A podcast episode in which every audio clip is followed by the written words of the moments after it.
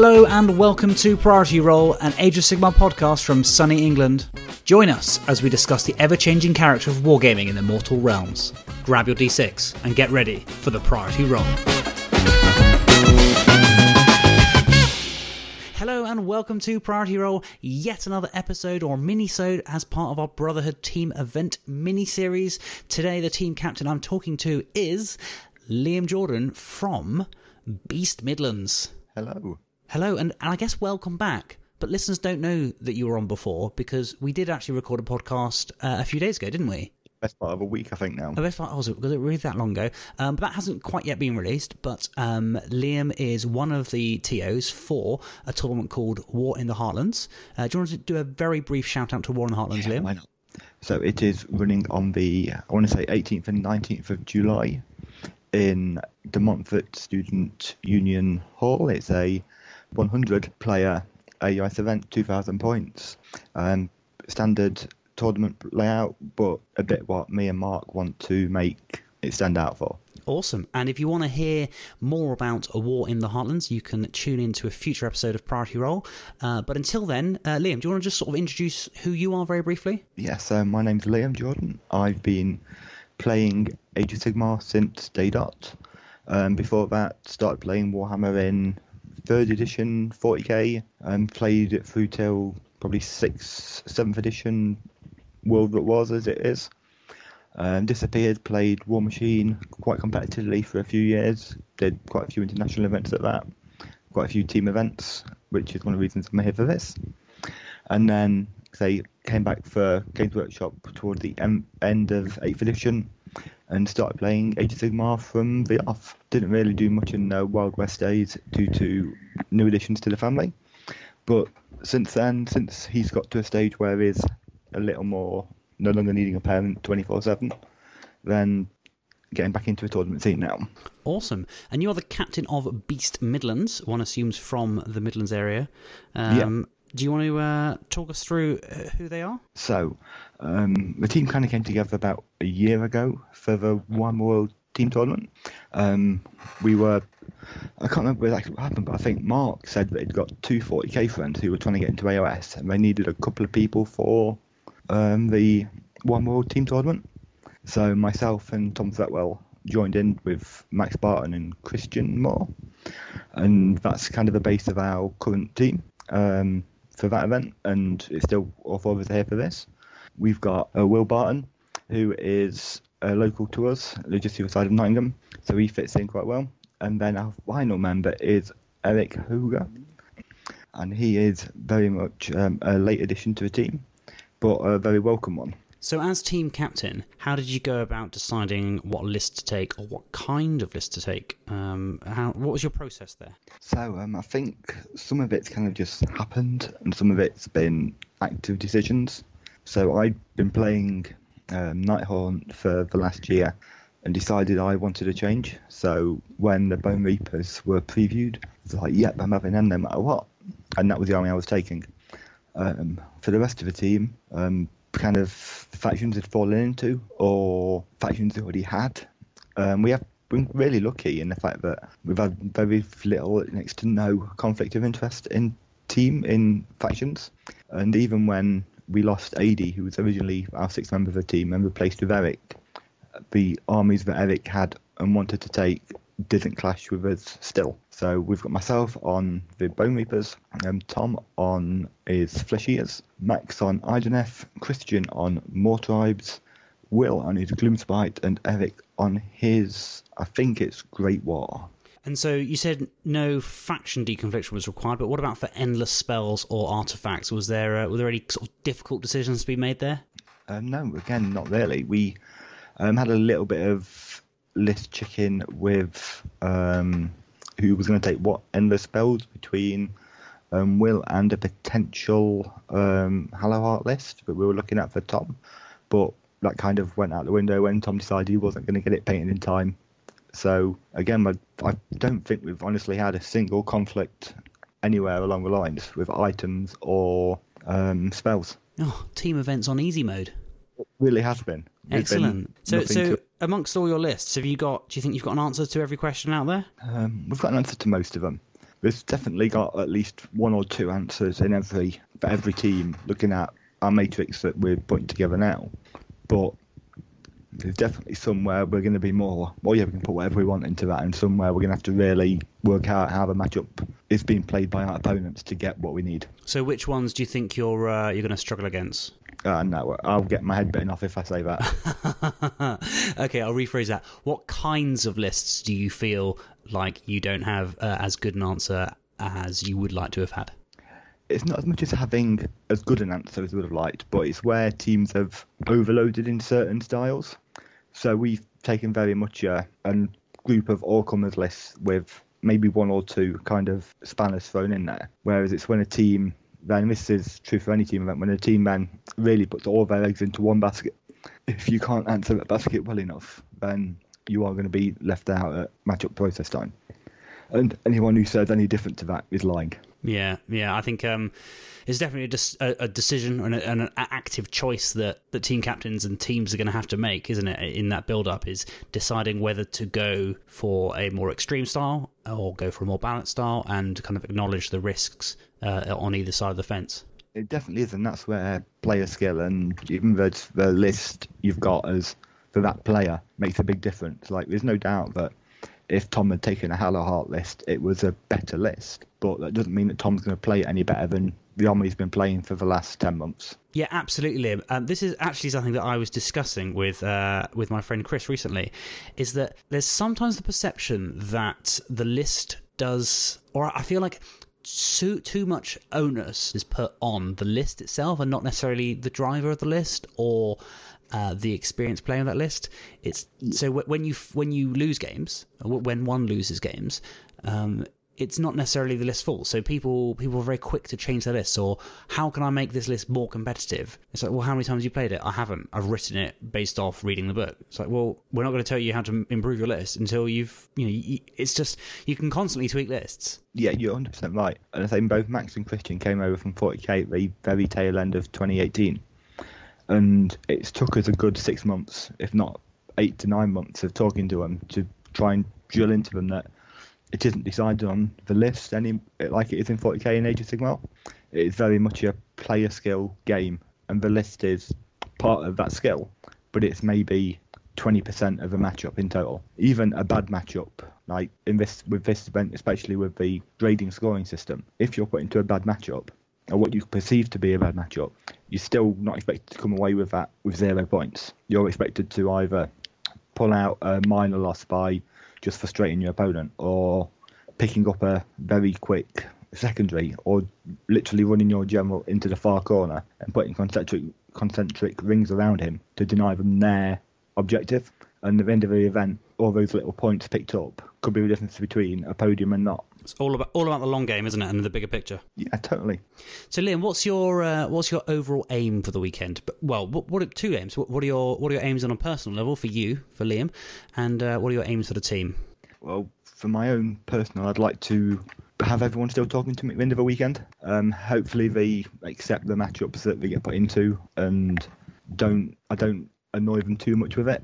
Um, and obviously the standard. I just want to have five good games have a laugh with my friends, which is the best bit of a team event, and kind of just relax really, not take it too seriously, but see what happens.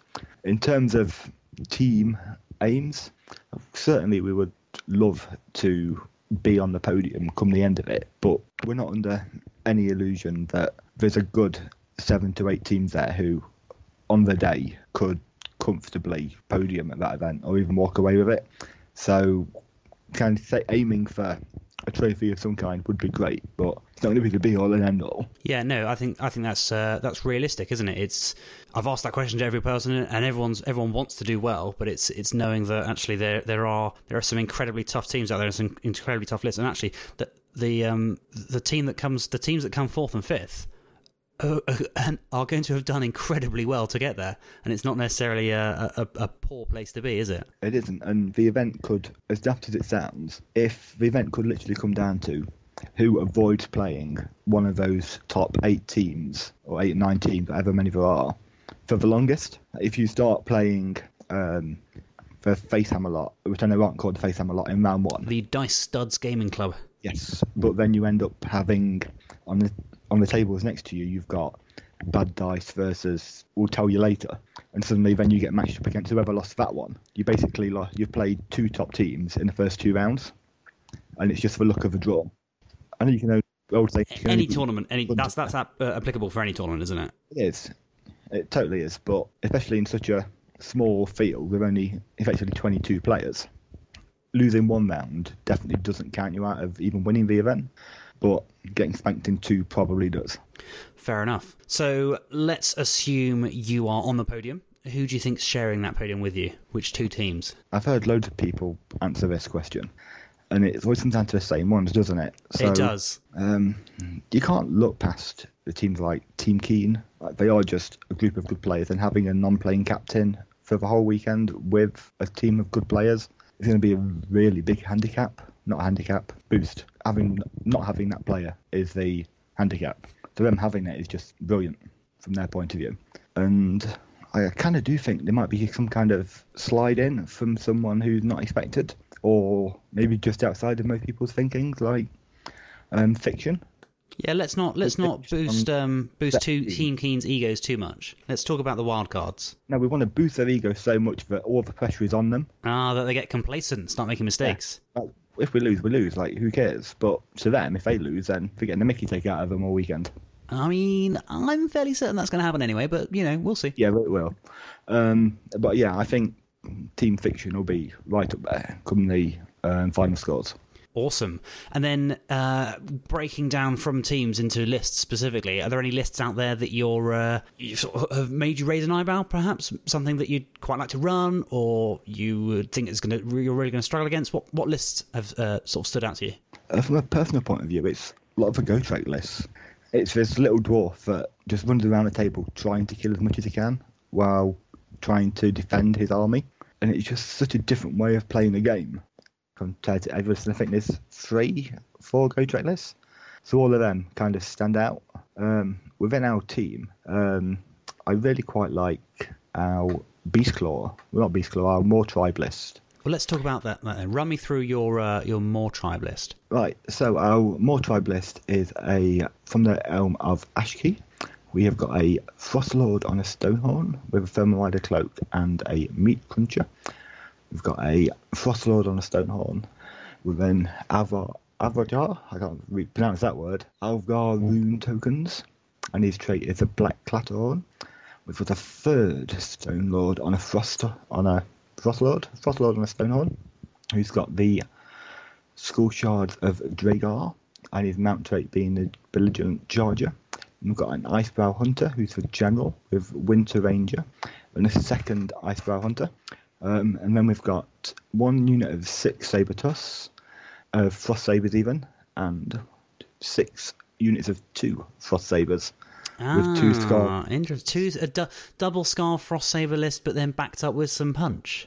Yes, so it is very much a push forward and see what happens list. Did you But listen yeah, to episode one of Priority Roll? I have, yes. This sounds very similar to the list that Luke was talking about. Yeah, um, Christian's definitely spoken to Luke at some point, and even my list was done from Luke with some talking and tweaking. Yes, Luke. Luke is an absolute list guru. We're we're gonna have him much- have him back on soon, actually, to to talk more lists. Yeah, need to. Is really good at this. It's, it's this is his job, he'd be fine for a living. He's going to write me a, a Gloomspite list, actually, and we're going to we're going to discuss it on the next on a future episode. So yeah, run me talk talk to me about this uh, Mawtribes list. Uh, obviously, we've discussed it uh, in length on episode one, but um, wh- why have you included it in your in your uh, repertoire? because it with the frost sabers and their raw output against anything that doesn't have a good save, most units that people leave back to guard objectives just don't work. Like the frost sabers will get pumped full of attacks and will kill whatever's back there. So in certain scenarios, you just can't leave the frost sabers. Forget about the frost sabers, and if you do, you will lose the game. And all this pressure of three stone lords coming at you. You blunt so you blunt the enemy's offensive units with the resilience of the Stonehorns. Yeah. whilst capitalizing on the kind of usual trend of leaving a, a poor unit of five Vanguard Hunters or you know ten Skinks on a on a rear objectives with the Frost Sabers. Exactly. And then you- if, if, leave people want to then put decent units on the objectives to counteract the Frost Sabers, when there's less to stop the Stonehorns. less to stop Stonehorns. Oh, yeah, I like it. It's a very simple list in terms of how to describe playing it, but it's definitely got some kick to it and definitely got a few tricks. What kinds of lists do you think you're going to be pairing that kind of thing up against? Um, ideally, ones it's going to beat. Excellent tactical insight there, Liam. I know it's easy, isn't it? It's like football, just score more goals than Just the put the ball in the back of the net, right? Yeah, Even I know that. Um, so, do you, you know? Is this is this going to be something? You, is this one of your kind of like AAA lists that you feel like you're going to be putting into tough matchups, or are you have you got kind of got something in mind how you're going to be using it? Well, to be honest, I don't think there's. I don't think that's the correct way to approach your pairing process. Um, you need to like anything should be able to, depending on what what set of armies your opponent's got and what set of lists they've got. There shouldn't be a this is going down. So, like for example, um, I've spoken to a few players who their teams have picked up. I've got one really, really well-rounded army, and that will always be their first drop. But that might not always be the best first drop. So it's kind of being able to play on the fly and while doing your research leading into the event is really important. Yeah, so so lists lists have roles rather than preconceived ideas of what they're going to achieve, and if a list can achieve that role against a certain army, then it'll do that. But you need to know the list and know your opponent's lists well enough to be able to be flexible and kind of a bit of agile thinking, working out what is the best use of this list, and if it's not necessarily the role that you have an idea of, then that's no no great shame. And, and being able to change that and be comfortable with changing that is is kind of the the key to making good decisions in that matchup process, right? Yeah, totally. So, for example, there might even be a case where you feel that a matchup depends on who wins priority in turn two, like you spoke about with one of your guests the other day about when you practiced against Les and you just played the first one turn when you did priority for turn two and then called it because you had to go home. Yeah, um, but you knew what that meant for the game. So sometimes there'll be a case where do you actually want to give someone a 40% chance of winning, or do you want to give to get a 60% somewhere else, or is it a situation where you might need two wins from both games? So to do that, you actually put them into the other teams, other other armies, where they both depend on a priority roll for turn two. So they both become 50-50s as opposed to 60-40 and 40-60 but you won't know that until you get into the event and play the first three rounds. I know if you need to play catch up or you play safe. So it, changes throughout the event as well, not just based on what the actual army is. I like it, mate. And and obviously this is why you're captain because you're uh, you you, not, you identified that and uh, can articulate it really well. I'm trying to just try not to die while I'm coughing. Try not to die. Well, we appreciate you joining us whilst you're feeling a bit poorly. Um, do, do you want to talk about any of the other lists? Now I think if I talk about anything else, Max will have my head. You'll uh, you'll give too many secrets away. Not just secrets, but I'll just tell everyone everything. You know? Won't my lad. Well, in that case, let's move on. So, what's been the biggest challenge for you as captain in uh, preparation for this event? Getting the team to actually do what I tell them to. Like submit lists, lists go up, double check your lists, and then today, oh, someone spotted something that wasn't on the list. Like I told you three times in three days to check your list. Just check them. Takes you two minutes. But apart from that, like I say, it's been pretty plain sailing. Like herding cats, has it been at times? Cats is being generous. Very disorganized cats. yeah, basically. Awesome. Rebellious cats. Rebellious cats with with a, a mindful, willful, rebellious cats. So, is there anything you're apprehensive about or, or concerned about this weekend? Max having an aneurysm in some way, shape, or form. So he doesn't handle stress at the best of times. And sticking him into a matchup process, to- I'm going to tell him to walk away from the table at some point. I know I am. But if that means he goes and gets a drink and calms down, then it's well worth it. fair enough, fair enough. And if you had one piece of advice to give to all the players attending the event, what would it be? Don't take it too seriously. Yeah, we all want to win, but at the end of the day, it's a game, and it's not the end of the world. If you win, lose, draw, whatever, doesn't matter really. Play play the game in the correct spirit. Yeah, basically, don't be a. D- Yeah, fair one. Well, Liam, thank you very much for joining us. Uh, and before we move on to My the pleasure. final two questions, uh, do you have any shout outs? no, no, none really. Just looking forward to seeing people at the event and playing some good Warhammer. Yeah, absolutely. So we have already shouted out your event, but um, definitely stay tuned for a future episode of uh, Priority Roll where we'll, we'll be talking about War in the Heartlands uh, in greater detail. Uh, Liam, I asked you these two questions last week, um, and I'm now going to ask you them again, but I want you to give me different answers. Different answers. Yeah, you get round two.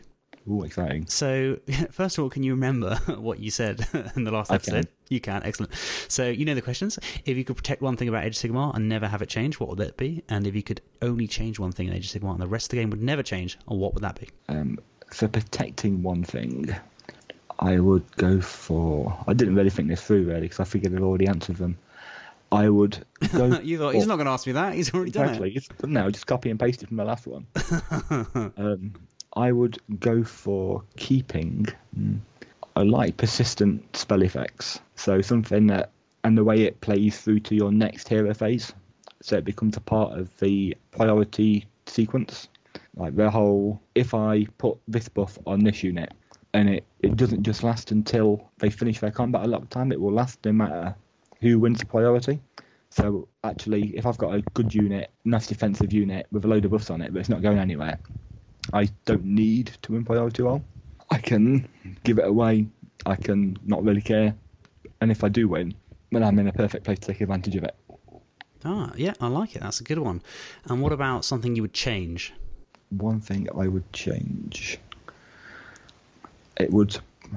It's kind of a nice way to say it. Um, I would probably. I'd like to see a scoring system for scenarios which was constant.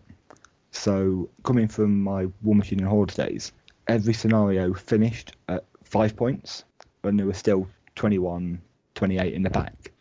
But it, what it meant was that you could then use a scenario as a tiebreaker with an event as well, or give out prizes for whoever had the most control points over an event. And it meant it was some. uh, You could take a bloodthirsty army and go for the most kill points, or you could take a, a scenario-driven army and play for that more than trying to kill things.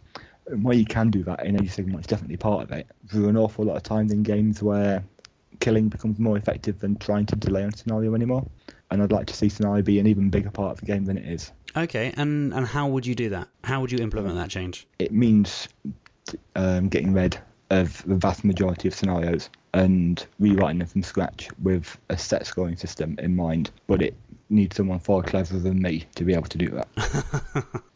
Well, fingers crossed. We never know what the next General's Handbook holds in store for the game, and uh, perhaps we'll see uh, changes to scenarios in the future.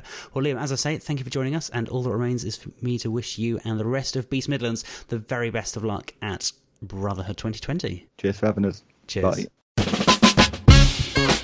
Thanks for listening to Priority Roll. If you want to get in touch with us, we're at Priority Roll on both Twitter and Instagram. You can send us an email, priorityrollpodcast at gmail.com, or you can go to anchor.fm forward slash priority roll and leave us a voice message. If you want to leave us some feedback, we're always looking to improve, or if you just want to suggest a topic to talk about on one of our upcoming shows, then feel free to get in contact with us. We'd love to hear from you. Until next time, thanks for listening to Priority Roll.